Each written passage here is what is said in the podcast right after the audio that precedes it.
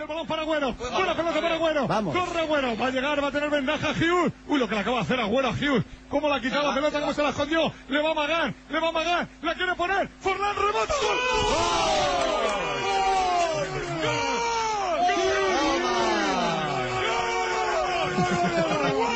¡Gol! ¡Gol!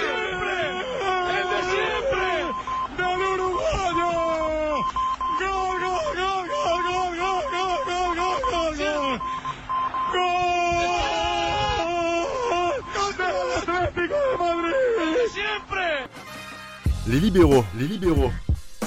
Le podcast qui revient sur le football de notre enfance. On s'est rendu compte que depuis euh, le début de notre émission, on n'avait jamais trouvé le temps de parler en profondeur de l'Atlético de Madrid, un club qui à date d'enregistrement fait partie des clubs les plus importants du monde. On l'a mentionné à travers Fernando Torres quand on l'avait comparé à David Villa, mais c'est tout. Pourquoi Raphaël, il faut le dire, ce n'est pas un grand club de notre enfance? Bah, parce que peut-être que ton euh, camarade de production J. Chris Lawson est madridista, donc euh, il voulait boycotter cette équipe. Non, je rigole plus sérieusement, mais parce que l'Atlético Madrid, en fait, pendant notre enfance, ils ont eu une période assez creuse. On, rappelle aussi les années 90, je, crois qu'il y a eu un euh, problème économique aussi qui a touché ce club. Du coup, on va dire que nos souvenirs d'enfance se sont plus centrés sur des clubs espagnols tels que le FC Valence, la Corogne, euh, Villarreal également, euh, le FC Séville avec leur euh, Europa League à la, suite, Real Barça évidemment, mais l'Atlético Madrid ne rayonnait pas encore. Ils ont commencé à rayonner sur la fin des périodes de libéraux, mais avant ça, l'Atlético Madrid était vraiment voilà, un club plutôt du ventre mou du championnat. Et Voire de la deuxième division. Ouais, voilà, c'est ça. Donc on s'identifiait pas vraiment à eux. Et c'est un peu normal qu'on pense pas tout de suite à eux quand on, on relaie nos souvenirs d'enfance. Pourtant, ce club a une culture particulière et notamment celle de l'attaquant. On aura l'occasion euh, d'y revenir. Et l'angle que nous avons trouvé pour en parler, c'est justement un duo d'attaquants qui a permis au club d'enclencher sa marche vers l'avant pour devenir un club qui gagne. De tête comme ça, Nam, si je te dis Forlan Aguero, tu penses à quoi? Finale euh, Coupe UEFA 2010. Ils sont tous les deux euh, impliqués dans cette victoire, l'un plus que l'autre, mais les deux sont importants dans cette victoire et surtout lors de cette finale on va rentrer dans le vif du sujet directement. On va commencer le podcast par la saison 2009-2010, celle qui a vu euh, ce club champion de la C3. Raphaël, ça a quand même mal commencé. Ils ont connu trois coachs, des fessés en Liga, ils finissent 9 du championnat. Ouais, bah en fait, si tu veux, le... en fait, c'est bizarre parce que l'année d'avant, déjà en mercato, ils étaient, enfin, ils avaient, pas énormément renforcés. Ils avaient ramené, je crois, Ujvaluzi. Ils avaient fait un mercato assez maigre, mais Greg Coupé, bon, je passe. Et ils perdent seulement entre guillemets Cinema Pongo. Ils se sont plus renforcés qu'autre chose. Seita Redis aussi, je crois, qui vient du Pana. Et en fait, ils ont une équipe plus compétitive que la saison d'avant parce que la saison d'avant, on se rappelle, hein, ils font une excellente saison 2008-2009. On aura l'occasion d'y revenir, notamment avec ce qu'ils ont fait en, Ligue des Champions et notamment à, l'Olympique de Marseille, si je me trompe pas. Il faudra qu'on se remémore. Mais, euh, mais euh, c'est vrai que cette saison-là, elle commence très mal. Comme tu dis, changement de coach.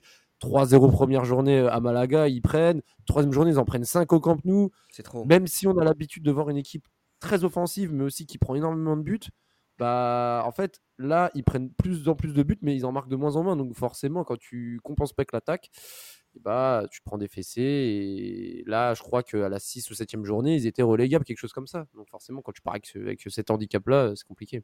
Et en parallèle justement de ce championnat qui commence de manière catastrophique il y a aussi une Ligue des Champions qui est catastrophique. Même c'est zéro victoire. Des roustes contre Chelsea contre Porto. Et ils sont incapables de battre euh, Nicosie. Ouais c'est dégueulasse. Euh, ils arrivent troisième avec le même nombre de points que Nicosie. La différence de but particulière euh, avec le but extérieur à, Nicosie, c'est dingue. Hein, c'est dingue, ouais, c'est dingue. Donc ça se joue. À... Donc euh, on peut on peut carrément dire que voilà, la suite de leur saison se joue à ça, et c'est assez dingue. C'est assez dingue. Euh, pas la moindre victoire en six matchs, c'est dingue. Quand tu vois l'équipe qu'a l'Atlético, c'est incompréhensible. Bon après, ils vont se retrousser les manches et se rattraper tant en championnat qu'en qu'en Ligue Europa. Mais c'est quand même assez alarmant ce que, ce que l'on a vu en Ligue des Champions. Ce qui fait qu'en en fait, jamais de la vie, on peut s'imaginer qu'ils puissent faire un bon parcours en C3 vu qu'ils vont être reportés dans cette compétition-là. Mais ce qui nous fait parler de ce duo d'attaquants Raphaël dans cette émission aujourd'hui, c'est justement ce parcours en C3.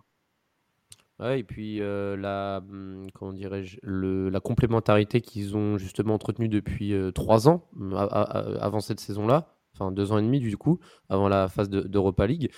bah, en fait, c'est ce qui a un peu caractérisé la force de ce 4-4-2 euh, de l'Atlético Madrid. Et on voit encore aujourd'hui qu'il y a cet ADN tactique, c'est-à-dire que l'Atlético joue encore en 4-4-2 aujourd'hui. Mhm. Euh, c'est quelque chose d'ancré dans le dans, dans l'histoire. Et au final, l'Atlético se caractérise par des attaquants. Et là, pour le coup, ils ont quand même deux des meilleurs attaquants du championnat dans leur effectif.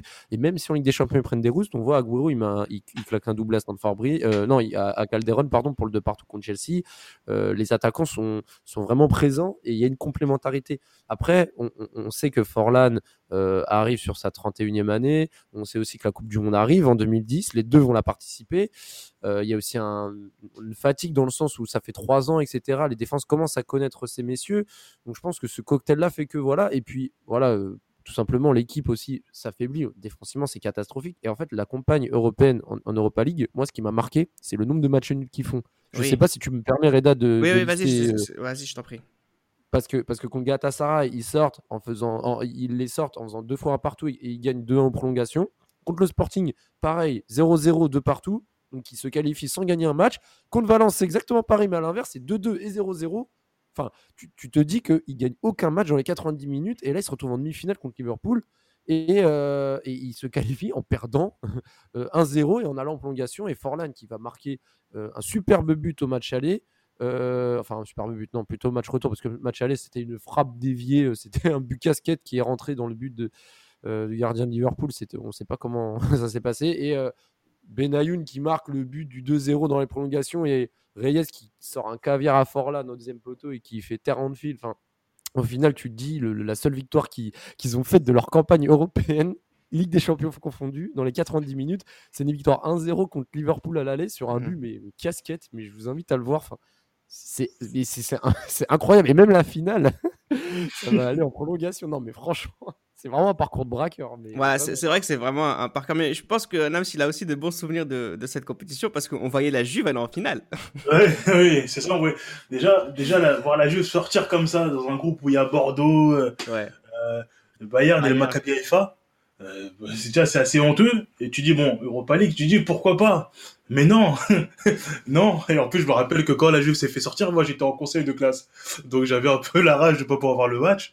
Et je vois que ouais, bah, le fut- l'un des futurs finalistes sortira à la Juve. Tellement Ouais. tôt. c'est un peu trop tôt et tu dis oh, quelle saison de merde. Mais bon, C'était la Juve en reconstruction. c'est ça. Et en plus, ce, ce match-là, Trezeguet était capitaine. C'était incroyable. Ouais.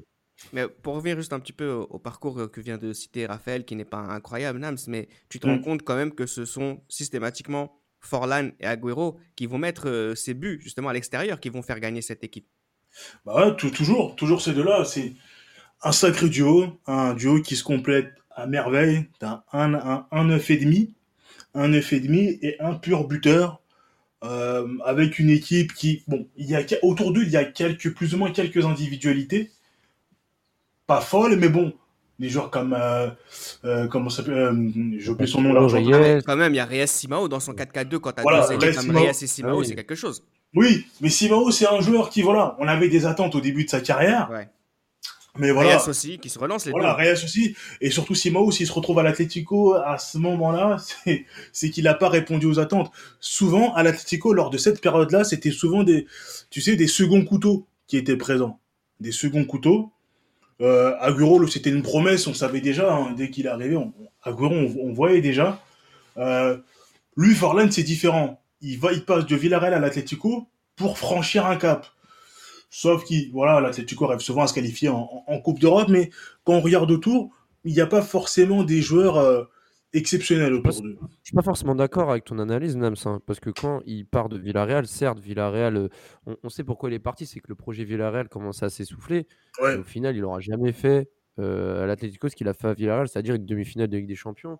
Et euh, quand il part à Atlético, ok, l'Atlético, le... La volonté de. là, on en parle aujourd'hui parce que c'est l'Atlético Madrid euh, qui a fait Oui. une finale en 2016, etc. Mais quand il part à Atlético, je suis désolé, à ce moment-là, euh, Villarreal est au-dessus de l'Atlético, faut le dire. hein. Mais juste pour revenir un petit peu sur ce parcours et on va parler de la finale tout de suite, c'est que bon, je voulais juste préciser que c'est Forlan qui fait la différence contre Galatasaray, Agüero qui le fait contre le Sporting Portugal, il met un doublé. Hein. Euh, Forlan contre ouais. Valence en quart et en demi, euh, où, est-ce qu'il va où, où il va marquer au match aller, au match retour. La finale, c'est justement c'est ce Fulham qui a éliminé euh, la Juventus, le Fulham de Bobby Zamora, Damien Duff. Zoltan Gera, justement contre l'Atlético de Madrid de Forlan et Agüero. Il y a aussi dans cette équipe, on l'a dit, Reyes Simao, mais aussi Eichinga, De Gea aussi, hein, déjà à cette époque-là. Les mm. Colchoneros vont gagner 2-0 euh, grâce à un doublé de Fornal, mais c'est deux buts, ce qui représente parfaitement le duo. 2-1. pardon, pardon, excusez-moi. 2-1. 2-1, 2-1. Avec deux buts qui représentent aussi parfaitement ce duo. C'est ça, c'est ça. Euh, la frappe d'Aguero qui, qui, qui est un peu euh, une frappe ratée qui se transforme en, en, passe décisive et t'as, Forlan qui est à l'affût. Tel le, renard qu'il est, il est à l'affût et il transforme ce but. Et sur le deuxième but aussi, on voit le, on voit les qualités, on voit les qualités de buteur de, de, de, Forlan encore une fois. Ça c'est un but, c'est un but, ça c'est un but de grande classe. En plus mettre ce, type de but, ce type de but en finale, ah c'est pas anodin ça. C'est dire le type de joueur qu'il est à, ce moment-là et encore plus sur cette année-là. T'as des souvenirs de cette finale un peu concrète, euh, un peu concret, Raphaël? C'est, Simon Davis, hein, le Gallois, qui va marquer euh, euh, le but. Hein. Ouais, ouais, très très, beau, but. Beau joueur aussi. Hein. Moi, je Ouais, puis je me rappelle qu'il a failli mettre un deuxième but. Hein. Il était tout proche de mettre le but du 2-1 en prolongation. bel arrêt là. ouais, c'est ça. Il, avait, il avait boxé cette balle-là. Bah, un souvenir. En fait, j'ai pas un très bon souvenir parce que bon, déjà c'était une finale que j'avais vue un peu de loin. ouais, elle était à chier. raison. J'ai regardé, j'ai regardé cette finale. Mais moi, j'ai vraiment le souvenir. Moi, la première image que j'ai, c'est le but dans les prolongations de Forlan et sa célébration parce que ce qui incarnait un peu Diego Forlan, c'est cette rage et retirer ses maillots et son physique de beau gosse, oui. pas se mentir. Quand, il marque, et là, et, là, il a fait encore sa spéciale et, surtout le but qui a symbolisé un peu cette complémentarité, c'est Agüero, le feu follet, qui trouve Forlan le, le, buteur, euh, le buteur maison et en plus, il fait. J'aime beaucoup ce genre de but, c'est-à-dire quand tu dévis le ballon suffisamment, même si le défenseur la touche un peu, mais c'est les buts vraiment, une petite touche comme ça, tu coupes et c'est l'instinct de buteur et le positionnement qui fait la différence et, j'ai vraiment ce souvenir de but qui m'a. Bah, avant de préparer l'émission, la première image que j'avais de, ce duo, c'était ce but-là, justement. C'est ce qui incarnait euh, vraiment euh, l'Atlético Madrid à cette période. Mais cette, finale, en fait, elle était spectaculaire sur, euh, parce qu'il pleuvait beaucoup. Mmh. les ballons fusaient, donc forcément, tu avais des, frappes de loin, bah, celle de Davis que je mentionnais, etc. Enfin, c'est assez spectaculaire, mais je sais pas, j'ai pas eu non plus un souvenir impérissable de cette finale. Elle n'était pas elle m'a pas vraiment inspiré. On était dans une période où les finales d'Europa League, après l'hégémonie de Séville, où euh, chacun qui gagnait, etc., Le Zénith, moi, ça me faisait pas trop rêver à ce moment-là, pour être honnête. Même si je la suivais parce que le Paris Saint-Germain, c'était la seule compétition euh, qu'on espérait à l'époque. Et puis après, il faut le dire, c'est pas aussi deux parcours exceptionnels euh, de, des deux équipes. Donc, même si on savait quand même qu'à ce moment-là, il y a un truc que je me souviens parfaitement, c'était à quel point l'Atletico était favori de cette finale. Et, Fulham qui descend en deuxième division quelques années après, hein, 3 ou 4 ans après en championship. Hein, donc ça montre aussi que ça peut aller très vite. On va profiter de cet épisode pour connaître un peu mieux les carrières euh, de nos deux joueurs. On reviendra plus tard sur leur duo à Madrid, mais j'aimerais quand même qu'on creuse un peu leurs origines. On va commencer par euh, Forlan, qui finit sa formation en Argentine à l'Independiente en 1997. Il joue assez vite dans ce club, il marque beaucoup, tellement qu'il va taper dans l'œil de Ferguson, Raphaël, à partir de janvier 2002. Ouais, même avant ça, hein, mmh. avant d'aller à l'Independiente. Oh putain, L'Independiente, excusez-moi, messieurs. Euh, il avait même fait un essai euh, à l'AS Nancy-Lorraine. À l'époque, c'était Laszlo Bologna, le coach, qui l'avait recalé. Et puis, euh, en fait, bah, il était pas bien dans le sens où il y avait, ça neigeait beaucoup, il faisait froid, il n'avait pas trop assumé le climat lorrain à l'époque, donc il retourne au bled. En plus, comme il vient d'une famille un peu de footballeurs, etc., je crois que son grand-père a gagné des Copa América avec l'Uruguay. Son père aussi avait joué au Peñarol. Donc il avait vraiment l'ADN football euh, générationnel dans sa famille. Et quand il est à l'Independiente, bah, il enchaîne les buts. Dès l'âge de 19 ans, il lâche des 8-9 buts. Ensuite, il, je crois qu'il met 37 buts en 3 saisons. Euh, et, en fait, pour l'anecdote, avant qu'il aille à Manchester, il était à deux doigts de signer à Middlesbrough. Middlesbrough était mmh. à deux doigts de l'obtenir. Genre, c'était vraiment. Euh, là, il allait passer sa visite médicale et tout. Et Fergie est arrivé. je pense qu'il a dû aligner une surenchère qui a dû faire la différence. Et euh, au final, il, il, choisirait le Manchester United. Et bah, pour l'anecdote, hein, les 26 premiers matchs de Forlan à Manchester United, c'est simple, c'est zéro but. Euh, dont euh, ce match contre la Juve en match amical. Je pense qu'on va, on se rappelle tous de cette oh anecdote de Forlan qui rate un immanquable en fin de match. Il compile, ouais, émule à l'époque. Et en fait, ce qui me marquait, c'est qu'en fait, je l'ai revu l'action là récemment il aurait même pu rentrer dans le but avec la balle. Hein. C'était qui, qui dans les buts, c'était les tournées, les tournées aux États-Unis de début de saison. Oui, oui, oui, les tournées, oui, c'est ça. Et puis, et, puis, comme un symbole, son premier but à Manchester, il le met sur un penalty au 27e match euh, contre le Maccabi Haïfa. Et ce que j'ai de souvenir de lui à Manchester, c'est euh, voilà, deux saisons très compliquées avec une concurrence rude. Je fais un jeu de mots.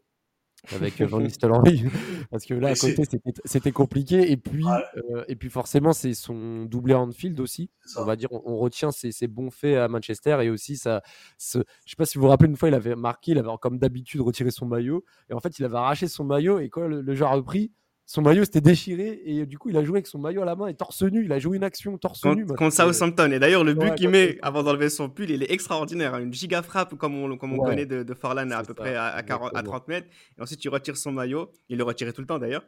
Et là, il a du mal à le remettre et il commence à faire un retour défensif avec euh, le maillot, le maillot sur le bras. C'est assez, euh, c'est assez incroyable. D'ailleurs, justement, le fait qu'il retire son maillot, ça a influencé quelqu'un. Cristiano Ronaldo, qui voyait les abdominaux de Forlan. ouais. Et ça, c'est une anecdote qu'on raconte souvent, c'est qu'effectivement, Cristiano Ronaldo, il voyait le physique de Forlan, il a pété un plomb. Il a dit, il faut que j'ai les mêmes abdominaux que lui. Et c'est comme ça que dans sa tête, il y a eu ce, déclic. Euh, il était peut-être peut amoureux de lui, hein, Peut-être, hein, mais en tout cas, il y, a des, il y, a des, photos comme ça où euh, tu vois Cristiano Ronaldo, Forlan, Van Nistelrooy, Tim Howard, David Bellion qui sont dans les hôpitaux un petit peu pour enfants. Quel Sylvestre avec, euh, Et tu vois que Ronaldo, il est dégueulasse physiquement. Et, effectivement, je pense que la rencontre avec Forlan, elle l'a rendu un peu plus métrosexuel, comme les Forlan, tu vois, avec le mec qui fait attention à ses cheveux, bête d'abdominaux. et c'est vrai que je pense que ça a dû changer euh, Cristiano Ronaldo. Là, bah, ce qui, m'intéresse aussi, c'est que justement, euh, moi, je crois qu'avoir le premier souvenir que j'ai de Forlan, c'est la Coupe du Monde 2002. Mais bon, je connaissais pas plus que ça. Bah, son but contre le Sénégal. Voilà, il joue cette compétition. Euh, il y avait aussi l'anecdote Uruguay-France du groupe A de la Coupe du Monde il y avait euh, Djorkaeff contre Forlan. Et en 1966, dans le groupe A de la Coupe du Monde, il y avait France-Uruguay et c'était euh, Jean Djorkaeff contre Pablo Forlan. Ça aussi, c'était une anecdote assez, assez incroyable euh, quand on voit. Mais vous, rappelez, mais, vous rappelez, mais vous rappelez du but quand même contre le Sénégal parce que ça, c'est mon premier souvenir de Forlan. C'est contrôle. Il reçoit, il y a un corner, le ballon ressort, elle va sur Forlan dans les 25 minutes, il fait contrôle genou, il tape deux fois la balle, elle rebondit pas au sol, il tape une reprise extérieure sur Tony Silva. Et ça, c'était vraiment même à l'Independiente, oh, j'ai du mal à parler. Le club argentin. Le club de l'indépendance. Il, mettait, des, buts, mais c'était des frappes, des, tu sentais que le gars c'était de l'insouciance, quoi. C'était des, bastos, euh, il réfléchissait pas, il tirait. Ouais, joueur à l'instinct. Mais c'est ça, des, joueurs, enfin des joueurs comme ça, des joueurs à l'instinct, et, ce qui manque aujourd'hui, je trouve. Euh, dans notre football actuel. Mais ce qui est bon, ce qui est vrai aussi, euh, Nam, c'est que voilà, il le précise avec euh, Raphaël avec les buts à l'Independente, les buts, les buts avec l'Uruguay, c'est que Forlan, il a quelque chose de différent. C'est un grand joueur et malheureusement, c'est juste le froid, je pense, ou le, froid, le nord de l'Angleterre qui a fait qu'il a, qu'il a Oui, parce que Ferguson le disait dans, dans, son autobiographie que Forlan avait aussi des problèmes personnels. Je crois que c'était une de ses sœurs qui était, sa sœur qui était malade. Donc, en plus de l'acclimatation, etc. Donc c'était assez compliqué. Mais Ferguson savait que savait que Forlan était un très bon joueur. Donc euh, ça fonctionnait pas à Manchester. La concurrence était la concurrence était assez rude pour un jeune joueur venant d'Amérique du Sud. T'as Van Nistelrooy, t'as Solskjaer devant toi. Euh, c'est compliqué, c'est compliqué. Donc forcément, euh, à partir de ce moment où tu vois que tu ne peux pas t'imposer, bah tu, tu, tentes ta, tu tentes ta chance ailleurs. Ce qu'il fera avec brio. Et, surtout que quand, et surtout que quand, en fait, c'est comme, euh, enfin, en fait, il part de Manchester parce que Wayne Rooney arrive. Là, clairement, c'est le glas, tu vois. C'est déjà, c'est compliqué. Là, Rooney, il te dit, casse-toi. Clairement, euh, t'as plus rien à faire ici. T'es pas bon. Le Rooney, c'est la future pépite de, de des Tree Lions. Voilà, quoi. C'est fini. Il signe en 2004 à, Villarreal et là, Nam, c'est le feu. Ah, c'est le feu. C'est le feu. Et d'ailleurs, euh, non seulement c'est le feu, mais il y a une anecdote très intéressante, c'est que euh, lui et Eto mettront le même nombre de buts. lui et Eto mettront le même nombre de buts en Liga, 25. Sauf que c'est lui qui aura le titre de meilleur buteur. Je crois parce qu'il a fait plus de passes décisives qu'Eto. Et Eto avait été scandalisé par cette décision qui disait, mais j'ai moi aussi, c'est mon titre de meilleur buteur. Euh, j'ai joué un match de moins, c'est moi le meilleur buteur. Mais c'est Forlan qui a c'est Forlan qui a été élu Pichichi. Et aussi chose. C'est ça, voilà, j'allais y venir. Le symbole au contenu c'est que il met son, il met un triplé, il met un triplé contre contre le Barça et euh, c'est c'est c'est quand même un fait incroyable. Et là on peut se dire ah oui, autant il a pas réussi à Manchester, mais là on peut se dire que ouais, les qualités qu'on voyait, bah oui, là c'était pas anodin, c'était pas anodin. Soulier d'or européen euh, la saison 2000, euh, d'abord, demi-finale de, de Ligue des Champions, Raphaël, ouais, c'est assez fou. Bah, de, puis, en plus, euh, quand tu vois le prix pour lequel Villa- Villarreal l'a acheté, 3,2 millions d'euros, euh, tu te dis que même si on est en 2004, c'est une excellente affaire. Et derrière, il, il amène Villarreal pour sa première euh, qua- qualification de l'histoire de la Ligue des Champions et pour sa première participation en demi-finale. Et on va pas remémorer le pénalty raté de Ah Ricardo là. face à Jens Lehmann. Dur. Moi, j'étais dégoûté, euh, pas forcément pour le Villarreal, mais bon, je voulais pas voir Arsenal en finale. J'étais Oh. vraiment dégoûté de voir que cette équipe était vraiment. euh, Grosse bah, équipe, belle équipe. dire hein. La, la, la, la- la les Sorin, Riquelme, José Marie. euh, José Marie, euh, bah, Forlan, etc. Marcos Senna. Marcos Senna, putain, milieu de terrain, c'est vrai, j'avais oublié. En tout cas, euh, moi aussi, un, un autre fait que je voulais noter, c'est qu'il a été Pichichi en mettant 25 buts. Je sais pas si euh, il a été Pichichi, mais soulier d'or, je veux dire. Si, si, Enfin, si. Oui, soulier d'or, soulier d'or. Ouais, été- non, c'est pas Pichichi, il a été soulier d'or avec 25 buts. Euh, Est-ce que c'est peut-être pas le soulier d'or euh, le, le moins prolifique de l'histoire? Enfin, je sais pas, soulier d'or avec 25 buts, c'est-à-dire que dans tous les autres championnats, aucun joueur a mis plus de 25 buts. Enfin, enfin, je trouve que c'est, c'est- ça montre aussi que la- les défenses, les défenses étaient plus rudes que maintenant. Enfin, je sais pas comment le, le lire, euh, mais c'est, c'est ouf. Enfin, c'est ouf quand tu vois qu'après Messi met 50 buts, Ronaldo, même Falcao il t'en met je sais pas combien, les, les Suarez, etc. Là, Ouais, lui, il après, en met c'est- 27, c'est- Avec, bon, à, à l'avenir aussi, on a eu un football beaucoup plus offensif. Donc je pense que ça, ça, ça, ça a aussi joué. Ouais, c'est la première fois. En plus, il est Pichichi, euh, pardon. Il est Pichichi en même temps avec, euh, avec Eto avec 25 buts, mais il est aussi soulier d'or avec Thierry Henry qui lui aussi marque euh, 25 buts. Mais c'est vrai que la saison d'avant, c'est quoi? C'est 30 pour euh, Henry. La saison d'après, c'est Tony qui a 31 buts. Donc oui, effectivement, c'est. Ah oui, et le- puis tu, non, mais tu dis même Nonda euh, en, en 2003, il met 26 buts, tu vois, en Ligue 1, tu vois. Tu vois, ça montre quand même verra. que. Enfin, c'est. Et on verra par la suite que Forlan sera entre guillemets un cauchemar pour Eto une nouvelle fois. Oui, oui, on va en parler euh, tout à l'heure. tout à l'heure, je voudrais qu'on précise, qu'on parle un petit peu de Agüero maintenant. Avant, justement, je me suis arrêté en 2007. hein. On va parler euh, d'Agüero. Euh, J'aimerais que nos auditeurs comprennent, Nams, qu'on a affaire au meilleur jeune du monde. Quand Ouais, le meilleur jeune du monde. Il, il signe quand il, il signe, il signe à l'Atlético. Il signe à où nous sommes tous au collège. Mhm. 15 ans et demi. 15 ans et demi, t'as rien à faire chez les professionnels et même dans ton pays. Normalement, tu, tu vas juste à l'école. Mais le mec est, le mec est, est un crack, le mec est prodigieux, tu vois. Et quand je le vois signer à l'Atlético, ben moi, qu'est-ce que je fais? Football manager, je commence toujours avec l'Atlético parce qu'il est là, tu vois, avec des stats de fou à 16-17 ans, tu vois. Mais Et quand tu le vois Nams- jouer- Nams, Ouais. Nams, il a- excuse-moi de te couper, mais quand il va à Atlético, si je me trompe pas, il a 18 ans. En fait, Ouais. il a joué Ouais. entre 15 et 18 ans à, à, à- à l'Indep- l'Independiente. C'est ça. J'arrive pas à le dire, ce putain de club. mais, euh, mais en tout cas, quand il va à l'Atlético, c'est un ouf parce qu'en fait, à 17 et 18 ans, enfin l'année de ses 17 ans, il claque 18 buts en 36 matchs en 2005-2006. Mais ça, c'est un truc de ouf parce que, tu vois, même si on parlait des R9 à Cruzeiro, on parlait des, des Crespo dans les anciens podcasts, etc. Mais, mais tu as 17 ans, tu claques presque 20 buts. 20 buts dans le championnat argentin. C'est- Et il a failli faire la Coupe du Monde 2006. Alors Il a, il, a, il- il a battu le record de Diego Maradona en étant le plus jeune joueur à jouer pour la- en Argentine. Il a 15 ans.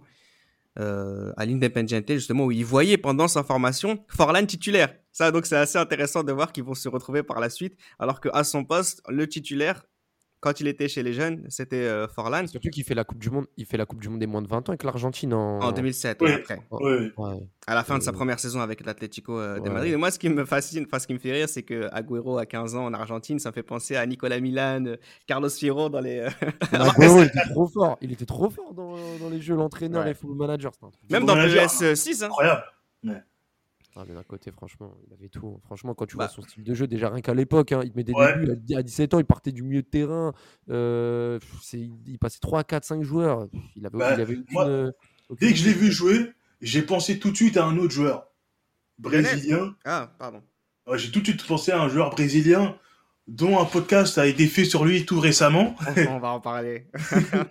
on va en parler tout à l'heure parce que je sais de quoi tu vas parler. Garde ça à l'esprit. Moi, je voudrais juste qu'on parle de quelque chose parce que je- on disait c'est sûrement le meilleur jeune du monde, c'est la pépite à acheter. Je parle Ouais. pas encore de la saison 2006-2007 où il va faire la Coupe du Monde U20, où il va être le meilleur buteur, il va être le Golden Boy européen, où il va essayer d'apprendre aux côtés de, de Torres. Je vous parle vraiment de le jeune joueur incroyable que tout le monde connaît parce que les, même, même devant Messi dans l'esprit des gens, il faut aussi dire ça. hein. Qu'est-ce Bah qu'il oui. va faire à l'Atlético de Madrid? Bah, grandir. Et ça, pour moi, ça, pour moi, c'est un, c'est un choix, c'est un choix intéressant parce que il, y va pour grandir, il y va pour avoir du temps de jeu, il y va pour jouer sans avoir l'étiquette euh, de la superstar, sans vraiment avoir de la pression. parce que euh, quand il vient, il y a un joueur, il y a une star qui est déjà à l'Atlético, qui est Torres, et lui va jouer ce rôle de ce rôle de 9,5, et en plus il va avoir beaucoup de temps de jeu. Et je pense qu'en plus à cette époque-là, euh, à cette époque-là, on est un peu clément euh, déjà avec les jeunes joueurs. Même si on met une grosse somme sur toi, si tu ne réussis pas ta première saison, on va te laisser encore du temps. Alors, il a droit, dès son jeune âge, il a droit, à, il a droit à l'erreur, il a droit à l'échec. En plus, on comprend tout de suite qu'il voilà, il a besoin d'un temps d'adaptation, de comprendre le jeu européen, le froid européen. Donc, il y aura toutes ces, toutes ces choses-là qui vont quand même faire en sorte que sa première saison sera un peu compliquée, mais néanmoins qui vont lui permettre d'apprendre justement pour les saisons futures. Après, tu sais, Nams, tu, tu dis que le choix est compréhensible, mais Attends, enfin, 22 millions d'euros, moi je te dis, ok, l'Atletico a tout misé sur lui, parce que quand tu regardes leur mercato, ils, ils achètent pas grand chose autour, donc c'est un gros risque pour l'Atletico, mais aussi pour lui, parce que il débarque dans une équipe euh, du ventre mou, comme je le disais tout à l'heure, et c'est pas faute de dire que quand tu as du talent comme ça, je suis désolé, euh, même euh, les plus grands cracks, ils peuvent aller dans des plus grands clubs que ça avec des, plus grandes ambitions. Ça n'empêche que si tu es vraiment un crack, tu t'imposeras. Et, oh, forcément. Il va en Espagne. Tu, quand, quand tu es argentin, tu as plus facilité à, t'imposer en Espagne parce que c'est un peu la transition quand tu es euh, latino d'aller en Espagne parce que c'est là où tu te sens un peu le mieux en Europe parce que tu la même langue, etc. Il fait moins froid que dans d'autres pays. Mais je veux dire, je pense qu'il aurait, il aurait pu avoir un rôle à jouer dans une équipe, je sais pas, je pense à. Bah, je sais pas, par exemple, le Séville, Valence, bien sûr, bah, il avait largement. Enfin, je veux dire, c'est des équipes qui faisaient confiance aux jeunes, surtout devant. Bah, euh, il a, s'il avait eu sa chance et il avait montré ce qu'il avait fait à l'Atletico, je vois pas pourquoi il n'aurait pas gagné sa place. Et puis en plus de ça, L'année d'après, je ne sais pas si vous vous rappelez, mais il y a eu un autre transfert. Bon, là, je change un peu de sujet, mais un autre transfert Amérique-Europe qui va faire un peu euh, jaser parce qu'on parle aussi d'un autre crack mondial, c'est Freddy Adou. En 2007, il signe au Benfica. Donc, on s'est tous dit, ah, Freddy Adou, il va à la Benfica, un peu comme dans ta logique Nams. Et au final, ça a été un échec total parce que bah, peut-être qu'il n'était pas venu dans le bon club, dans le bon timing, et ça a peut-être changé la donne. Et au final, Agüero, ça aurait pu, je dis pas faire la même chose, mais t'imagines, euh, c'est comme Tevez. Regarde, Tevez, quand il signe à, West Ham, bah, je suis désolé, s'il était parti directement dans un top club, bah, il n'y a aucune raison qu'il ne réussisse pas. Et je pense que ça, on sait, après, ça, on sait pas. Ça, c'est, ça, c'est, je vois ce que je comprends ce que tu veux dire. Mais ça, c'est, c'est un peu de la fiction. Tu vois, par exemple, quand, le, pour, juste pour revenir pour Tevez, il va à Corinthians, personne ne comprend. À notre, à notre jeune âge, à l'époque, personne ne comprend, c'est pas cohérent.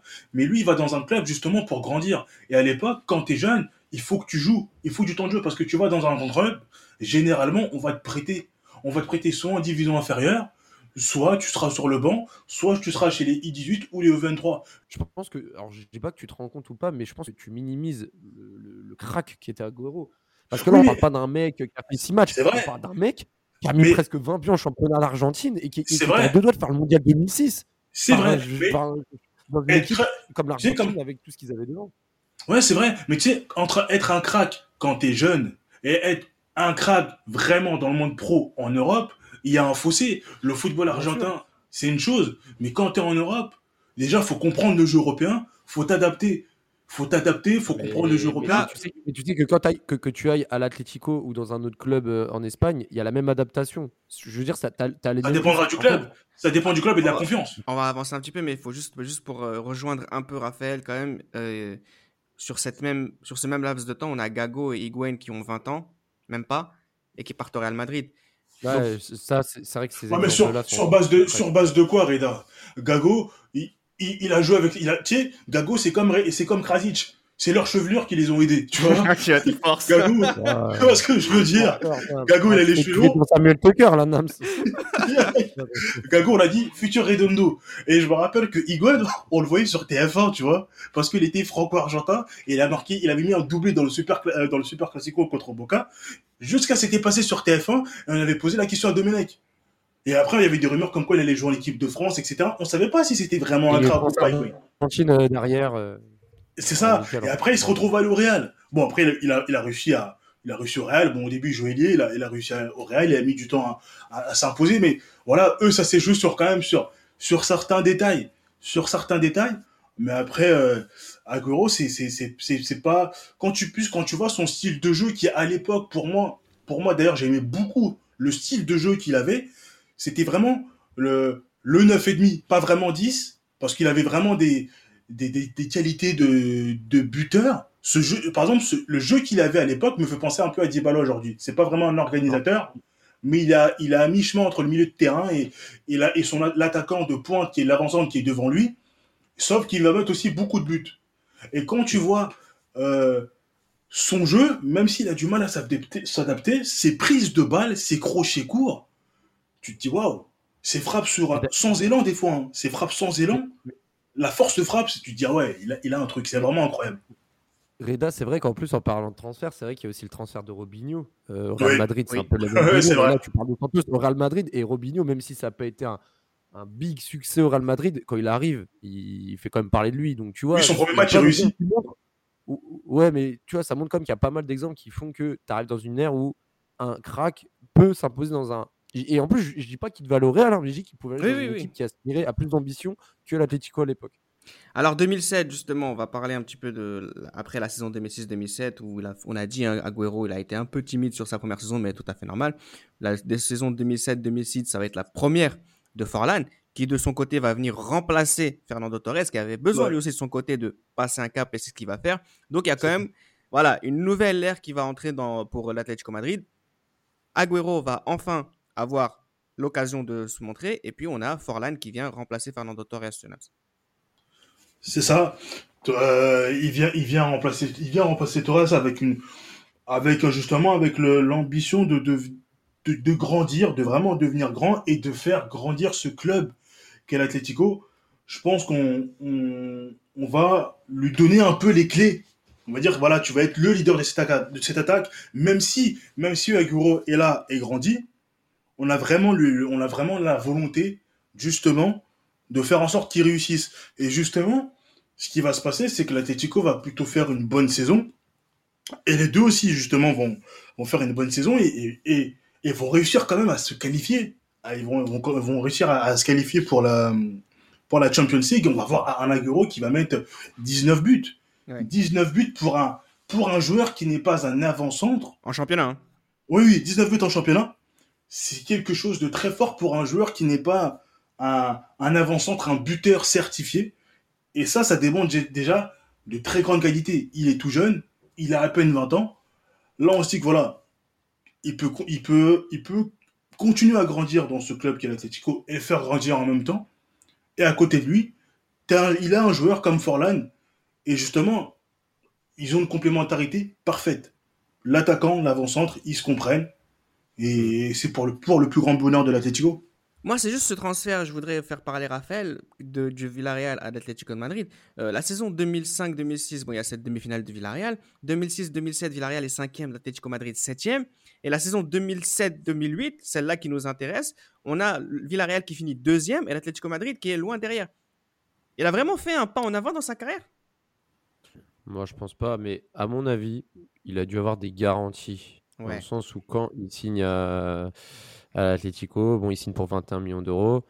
Et euh, en gros, on va lui dire écoute, tu vas remplacer le Nino, l'icône du club. Tu vas jouer avec le crack du 21e siècle. Parce qu'à l'époque, certes, il y a Messi, mais Agüero, il était vraiment euh, sur la même lignée. Comment? C'est le même, le même niveau en termes de reconnaissance. C'est le même niveau.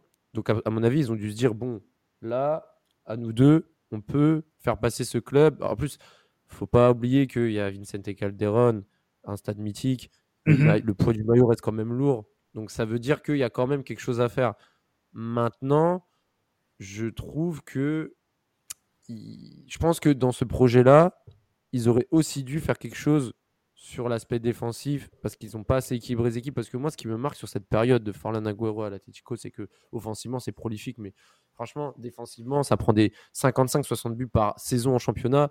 Et au final, tu as beau avoir une animation offensive intéressante avec Simao, euh, Maxi Rodriguez, etc. sur les côtés. Il y a un gros milieu de terrain et des joueurs intéressants défensivement, mais tu sentais que c'était trop frêle et que la, la tactique pouvait pas amener à de trop hauts succès, malgré que devant tu aies des, des tueurs à gages, on peut dire. Et pour revenir à Agüero sur la saison 2007-2008, ça, il met, ses, il met quasi vingtaine de buts. Moi, son but qui m'a marqué sur cette saison-là, c'est dernière journée de championnat. Euh, L'Atlético était déjà sûr de finir quatrième. Ils perdent à Mestali à 3-1 euh, contre Valence. Et le but que met Agüero, Le mec, il jouait comme un sénateur. Franchement, il, déborde, il, joue, il, a une, vista incroyable et il part, et il déborde tout le monde et il va finir. Le but euh, compte pour du beurre, mais en fait, c'est le genre de but, quand tu les vois, tu te dis que c'est pas des buts comme les autres. Et c'est pas pour rien que la majorité de ces... Ouais, et puis c'est pas pour rien que la majorité de ces top buts en carrière, j'ai bien dit en carrière, sont inscrits lors de la saison 2008-2009 parce qu'il y a eu des dingueries en 2008-2009, c'est un truc de ouf. On va parler en 2009 et pour vous dire que j'ai acheté, moi j'ai le maillot de l'Atlético chez moi avec Agüero 2008-2009 parce que quand je voyais ses buts, moi j'ai dit non mais il faut que j'achète ce mode. Ah oui. Si, tu me permets Reda, justement 2008-2009, je vais vous faire une confession. 2008-2009, euh, c'est la saison où Coupé est à l'Atlético et pour moi, euh, je disais à mes potes, vous allez voir, lui, il va être le joueur qui sera juste derrière Ronaldo et Messi. Parce que je voyais, je voyais les précédentes saisons. parce que j'avais bien observé l'Atlético parce qu'il y avait Torres et Agüero. Et je voyais progresser de saison en saison. Et je me dis, non, lui, il est vraiment, vraiment fort. Vraiment, vraiment fort. Et il va être celui qui va euh, titiller les deux, les deux champions. Et sauf, bon, ça n'a pas vraiment été le cas. Mais il était tellement. il était magnifique à voir jouer à l'Atlético. Romario, Nams. Ouais, voilà, Romario. Petit, petit, euh, il est petit, crochet, à l'arrêt, accélération, grosse frappe de balle. il avait tout. Il avait tout. Il, ressemblait vraiment à Romario. Vraiment, il avait vraiment cette ressemblance dans le jeu avec Romario. C'était incroyable. Le mimétisme entre les deux, c'est incroyable. Et à côté de ça, vous avez justement dans cette fameuse saison 2008-2009 un Forlan stratosphérique, Raphaël. Bah, il, obtient son, hein. il, obtient son deuxième euh, soulier d'or cette saison-là. Et moi, ce qui m'a forcément marqué, c'est sa fin de saison. Sur ses 8, les huit dernières journées, il met 12 buts. Ouais, non, mais la fin de saison de Forlan, est, c'est n'importe quoi. Il est là, il tape, euh, il marque contre Barça. De toute façon, c'est simple. Agüero et Forlan contre le Barça, à chaque fois, ça mettait des buts. Ça claquait. Il te met une frappe du gauche contre le Barça de loin. Euh, il marque contre son ancienne équipe, le Villarreal, Valence. il met un triplé à Bilbao en mai 2009. Et c'est ça qui lui permet de remporter son Pichichi, 32 buts en 33 matchs. Et franchement, ces trois buts, il y en a deux. C'est abusé. Il déboule sur le côté gauche, frappe du gauche. C'est putain, mais ce, mec, c'est pas que la c'est la puissance, c'est l'instinct, c'est tout. Et, euh, et, en fait, c'est ça qui m'a vraiment marqué chez Farlan. Sa fin de saison, et, on le remarque dans ces saisons, que ce soit même à Villarreal et à Atletico, il finit toujours les saisons boulet de calme. Toujours. Alors, je ne sais pas si c'est euh, le beau temps, les vacances qui, qui l'appellent ou, les compétitions à venir, etc. Mais il est trop, trop chaud. Et son triplé, forcément, à Bilbao, qui ponctue cette fin de saison de folie et qui permet justement à, à l'Atlético de se qualifier encore une fois pour la, pour la Ligue des Champions et, et, surtout bah, finir en trompe cette saison euh, qui, pour moi, est la meilleure de l'Atlético de cette période-là et de Agüero et Forlan indépendamment. Si on doit en choisir une, c'est 2008-2009 sur ah, Je suis totalement d'accord avec toi. individuellement, ces mecs-là, ils sont au, firmament de leur talent et surtout un mec comme Forlan qui, statistiquement, on se rend compte que ce qui s'est passé par le passé, les souliers d'or euh, passés, enfin le soulier d'or qu'il a auparavant, bah, c'était pas quelque chose de volé puisqu'il est venu confirmer. Ils sont pas nombreux hein, les joueurs qui confirment des souliers d'or avant l'ère euh, Ronaldo Messi. Il y a eu Henry, mais c'est assez, assez rare. Donc c'est voilà, c'est un grand buteur ce monsieur. Ils ont réussi à se qualifier pour la Ligue des Champions. On l'a vu en tout début de podcast mine de rien, cette saison 2009-2010, bah, elle est ratée. Donc peut-être que. Reda, hmm est-ce que, est que je peux juste, avant de passer à. Enfin, je veux juste parler d'Aguero sur cette saison-là parce que j'ai noté des buts de 2008-2009 que j'invite les auditeurs à, regarder. Mais vraiment, ils sont retournés contre le Real Sporting. Son triple crochet frappe lucarne du gauche contre Almeria.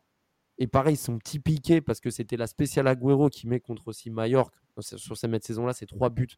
Mais c'est trop. Franchement, c'est vraiment trop. Il faut vraiment que les gens se rendent compte que qui était Agüero avant City. C'était un, ah joueur, mais, mais je trouve qu'à l'Atletico, il avait une élégance. On est d'accord. Il, était moins fort, qu'à City, parce qu'à City, il est plus accompli. Mais c'est ça. Agüero, c'est incroyable. C'est trop beau à voir. Trop C'était pas encore En plus, c'était pas encore un buffle. Tu vois, là, il a des cuisses. Il a des cuisses. à City, il a des cuisses, c'est un buffle, tu vois. Là, il était encore fin, très mobile, très très vif. Je le trouvais très vif, très technique, très élégant. Mais Cheveux longs, paire de Nike, il avait du flow en plus. Et en plus, tu dis, en plus, tu dis que c'était pas un buff, mais vous vous rappelez la saison d'après, en 2009-2010, le but qu'il met contre le Real Madrid à, Calderon et il fait béton pépé là. Il y a un duel. Et il son duel et Pépé il tombe et après il termine Casillas frappe crochet. Euh, faut y aller, hein, pour faire tomber Pépé, faut y aller. Hein. Non mais, non mais franchement, Agüero, putain, mais c'était quelque chose Agüero. Non, c'est énorme. Moi, c'est, je, le dis toujours, je pense à mon pote là, ce qui est pour City, je, dis, je le dis toujours. L'Agüero, de, de l'Aguero de l'Atlético était incroyable et beaucoup plus élégant à voir jouer. C'est rien à voir avec le finisseur qu'il est devenu à City. Non, moi je voulais pas revenir forcément sur la saison 2009-2010. La seule chose qui m'intéresse finalement dans cette saison qui est ratée, c'est vraiment, je me dis, à l'image de Forlan à Manchester United, à l'image de Forlan après l'Atlético de Madrid, à l'image de ce, justement de ce Agüero qui est beaucoup plus à l'aise dans son football, dans un cocon familial à l'Atlético de Madrid, j'ai quand même l'impression que ils sont plus à l'aise dans un niveau plus modeste. Est-ce que je suis méchant si je dis ça? Bah non, t'as raison. Faut dire la vérité parce qu'à l'Atlético, il y a quand même cet esprit club populaire. Ça. on va dire les, tu vois, on rappelle quand même qu'Aguero, ça, il vient d'une famille pauvre. Hein. Agüero, il a connu la misère étant petit. Euh, c'est des, enfin voilà, c'est des joueurs qui, qui, se sentent à l'aise dans un club qui a quand même des ambitions, mais, mais dans le stade, dans, la, dans, dans le quartier de Madrid où il, où, il réside, c'est, la partie populaire et il se retrouve en fait. Et en plus de ça, tu as un niveau qui quand même n'est pas le, le, niveau actuel, donc les exigences, les exigences pardon, sont moindres, forcément, même si les sommes ont été mises et il faut quand même rentabiliser les, transferts. Il faut quand même se dire que tu vas pas dans des clubs comme Chelsea, tu vas pas comme dans des clubs comme le Real Madrid où, où, tu es dans un, environnement plus, pas plus, plus j'irais pas austère, mais où vraiment t'as pas enfin, il n'y a pas le temps en fait. Tu es obligé de performer tout de suite et les critiques, enfin voilà, c'est là l'Atlético, tu es dans un environnement plus sain où on va dire la grinta peut te transporter au-delà de ce que tu peux faire et bah, pour moi, je trouve que c'était un peu le mariage parfait à ce niveau-là. Maintenant, en termes de niveau, je pense que surtout Agoro pouvait viser bien plus haut à ce moment-là. Mais bon, au moins, il a été honnête. Il a fait, il a, il a fait son enfin, il a fait, il a, il a, joué 4 ans à l'Atletico et enfin, non, il a joué 5 ans à l'Atletico. Et malheureusement, bon, son départ en 2011 qui s'est très mal passé, très très mal passé. Et j'ai toujours eu du mal à comprendre pourquoi. juste, juste avant, parce qu'en fait, il y a justement le lendemain de cette euh, Coupe de l'UFA, il y a cette Coupe du Monde, la Coupe du Monde de, de Forlan qu'on a déjà mentionné à plusieurs reprises. Euh, voilà, c'était l'occasion un petit peu d'en reparler encore un tout petit peu. Euh, on la connaît par cœur. Moi, j'aimerais juste euh, Agüero en équipe nationale. Il a toujours pas sa place? Hmm. Il, a, un, il, a, sa place, mais il y, a des, il y, a des, choix qui sont faits qui sont pas vraiment. On est sur Tevez, Messi, et Higuain. Surtout Higuain. Ils sont triplés contre la Corée du Sud. Au final, euh, euh, moi, je me rappelle encore du, 4-0 euh, reçu par, par les Allemands. Bah, Agoro se contente de quelques minutes de jeu. Je crois qu'il remplace Di Maria ce jour-là. Bah, c'est, voilà, Agoro, c'est encore un, second couteau dans cette équipe. Il y a Messi qui est irremplaçable, mais tu as son compère Maxi Rodriguez qui lui est titulaire. Higuain, mais moi je trouve que Higuain, pour le coup, tu vois, quand on disait ouais, pourquoi il joue pas dans un gros club, est-ce que le statut d'Higuain, de joueur du Real Madrid, l'a, a permis d'être titulaire en sélection? Moi, je pense que oui. oui, oui, oui, C'est une raison pour laquelle je te dis qu'Aguero, s'il jouait dans un club plus, plus huppé que l'Atlético à ce moment-là, il y avait de très grandes chances qu'il puisse être titulaire lors de cette, de cette compétition. Voilà, c'est pour ça Mais c'est pareil aussi quand il est à City, hein, parce que que ce soit 2014, 2015, 2016, pour un peu extrapoler cette discussion, c'est toujours euh, Higuain le premier choix des sélectionneurs cela n'est pas compréhensible. Après, euh, Aguro, les rares fois où il a sa chance, il répond pas vraiment présent et il n'a pas réussi à bousculer cette hiérarchie. Après, après la Copa 2011, je me rappelle qu'Aguro, quand il est rentré, il faisait toujours mal, même si euh, ça a été un échec pour, euh, pour, pour l'Argentine.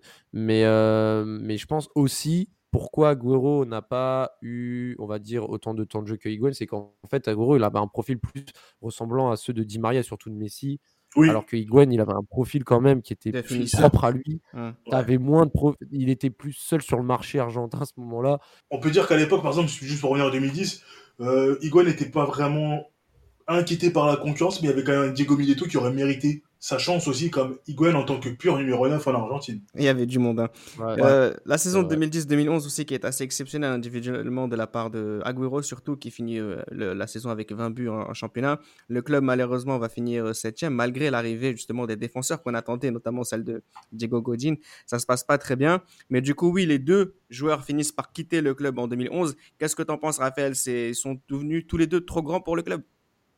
Bah oui. Bah, euh, non, en fait, non. non Excuse-moi, c'est différent. Agüero est devenu trop grand pour le club. parce qu'il arrive, il a, si je me trompe pas, il doit avoir 23 ans à ce moment-là mmh. quand, il quitte le club. Il a dépassé les 100 buts. Il a dépassé les 100 buts. Il paraît que 101 buts, dont le triplé contre Mallorca, et notamment il met une frappasse encore une fois, mais c'est incroyable contre Mallorca, il, il, aura tout mis. 101 buts en, en 234 matchs à l'Atlético. Forcément, Agüero, là, il peut aller où il veut. Là, il va où il veut, il joue quasiment. À part peut-être le Barça de Guardiola, il va où il veut, il joue. Donc Agüero part, c'est la suite logique. Et c'est pour ça que même le, le, président à l'époque de, de l'Atlético était déçu de voir que son départ c'était très mal placé parce que les, les supporters l'avaient mal pris, etc. Euh, parce qu'en fait, il l'avait euh, dit, je crois, euh, dans une radio qui partait à City. Et puis forcément, quand tu quand es de l'Atlético Madrid et que tu vas chez le nouveau riche Emira euh, en première ligue, forcément, ça passe mal. Et pour le coup, ils lui ont voulu. Donc au final, au champ, je pense qu'ils ont gagné aussi parce que derrière, ils ramènent Falcao. Donc je pense que derrière, ils ont quand même, ils ont quand même rentabilisé le, transfert à ce niveau-là.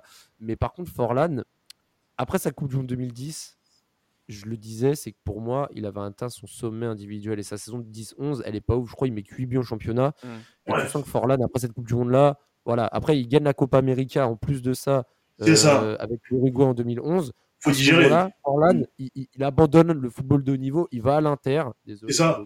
à l'Inter, ils étaient dans une période négative. Ils sont, ils sont euh, sortis en Europa League, je me rappelle cette saison 2011-2012, je crois, par Tottenham avec un but d'Adebayor, si je me trompe pas. 2011-2012. Très mal. L'Inter, Marseille élimine l'Inter avec le but du dos, je crois. Ah oui, c'est vrai, non, c'est 2012-2013, autant pour moi. C'est 2011-2012, c'est Brandao. Ouais, je me suis trompé d'année, autant pour moi. Mais bon, ils se font sortir d'une manière euh, euh, moche par, par l'OM. Euh, et, cette année-là, en plus, tu as des attaques comme Pazzini, etc. Forlan, il est là. Je crois que c'est Benitez le coach, mais qui, Enfin, tu, sais que c'est la fin de Forlan. Il a 32 ans, il a fait une Coupe du Monde de malade, il gagne la Copa América en marquant en finale. Eh, frère, c'est bon, il parle à Atletico, il a, il, a, il a fini, il a fini le game. Donc c'est différent. Agüero, il a tout approuvé en partant à City au très haut niveau. Et Forlan a plus ou moins tout prouvé à son niveau. Maintenant, il va, il va, il va, il va tourner tranquillement de club en club pour finir sa carrière et retourner au bled.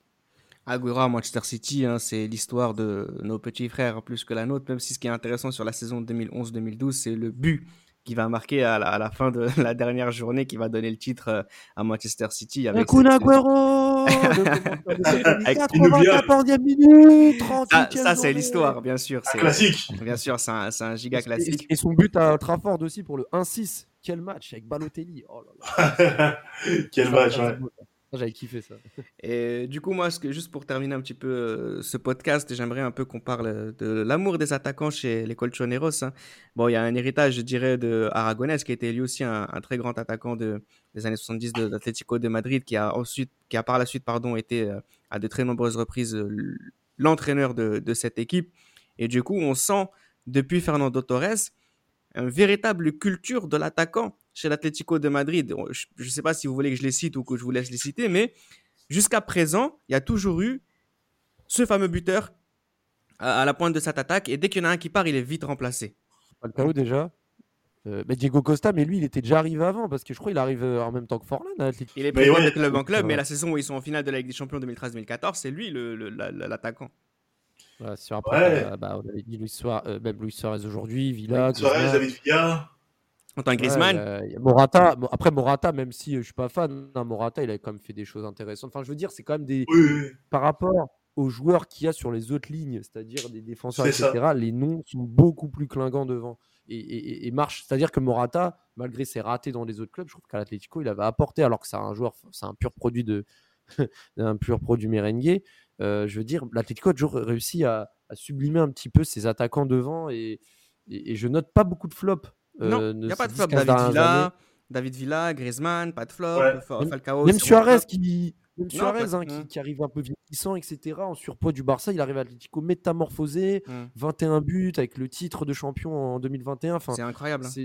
C'est une, une, culture, c'est une ADN, c'est l'Atlético Madrid. Ça fait 20 ans que ça dure. Oui, voilà, c'est ça qui est, assez incroyable. Depuis Torres, euh, Juste une petite question comme ça entre. Parce que moi, je me rappelle un jour que c'était quand, quand l'Atlético de Madrid euh, ont gagné euh, l'Europa League en 2018. Tu vois que c'est avec euh, Griezmann. Ils l'ont gagné en 2012, c'était avec Falcao. En 2010, avec Forlan et Agüero. Vous avez la Ligue des Champions avec Griezmann ou, d'abord avec Diego Villa. C'est quoi la, meilleure performance d'attaquant qui fait gagner l'Atlético de Madrid qui vous vient à l'esprit tout de suite entre Griezmann, Falcao? Radamel Falcao. Mais, mais, sans hésitation. Mais, sans hésitation. Mais pour moi aussi, si tu dis Falcao, si tu dis Falcao, tu dois dire aussi Adrien Lopez qui était vraiment bon lors de cette campagne d'Europa League. Même pas Griezmann 2007-2018. ah ouais, mais c'est non, non, non, non, parce que Griezmann, Griezmann c'est plutôt 2015-2016. Ouais. Où pour moi, qui est vraiment, euh, il gagne pas, mais c'est sa campagne avec le. C'est vrai, c'est vrai. Mais, mais Falcao, Falcao c'est un extraterrestre. Non, non, mais Falcao, je suis désolé, mais sa finale, écoutez. Extra, la finale, extraterrestre en 2012. Les buts qu'il met, sachant que l'année d'avant, il remporte en étant meilleur buteur en histoire de l'Europa League avec Porto. Il met son doublé en finale, mais des buts extraordinaires. Et surtout la finale de Super Coupe d'Europe contre Chelsea, le triplé à Louis II. Mais Falcao, mais il a mis une gifle à la terre entière, alors qu'il y avait Messi et Ronaldo euh, dans leur prime. Moi, je trouve que Falcao, ça a été le, le, le, le, le GOAT à ce niveau-là à l'Atlético Madrid. Mais ça n'empêche que Forlan, Agüero ont eu leur période. Ça n'empêche que Griezmann, Diego Costa ont eu leur période. Il n'empêche qu'aujourd'hui, Suarez a eu sa période également, même si en Europe, on attend toujours. Et c'est l'ADN de, ce club. Le 4-4-2 avec le binôme devant et des bons binômes. Pour tous nos auditeurs qui voient aujourd'hui euh, l'Atlético de Madrid au top du football espagnol et européen, ça n'a pas toujours été le cas. C'est une nouvelle histoire pour ce club qui a surtout gagné dans les années 70 et nous notons que ce nouvel âge d'or qui a été enclenché par Fernando Torres a été confirmé par le duo Forlan et Agüero avant que d'autres ne prennent le relais, et notamment sous Diego Simeone. C'était Les Libéraux, un podcast produit par Sport Content.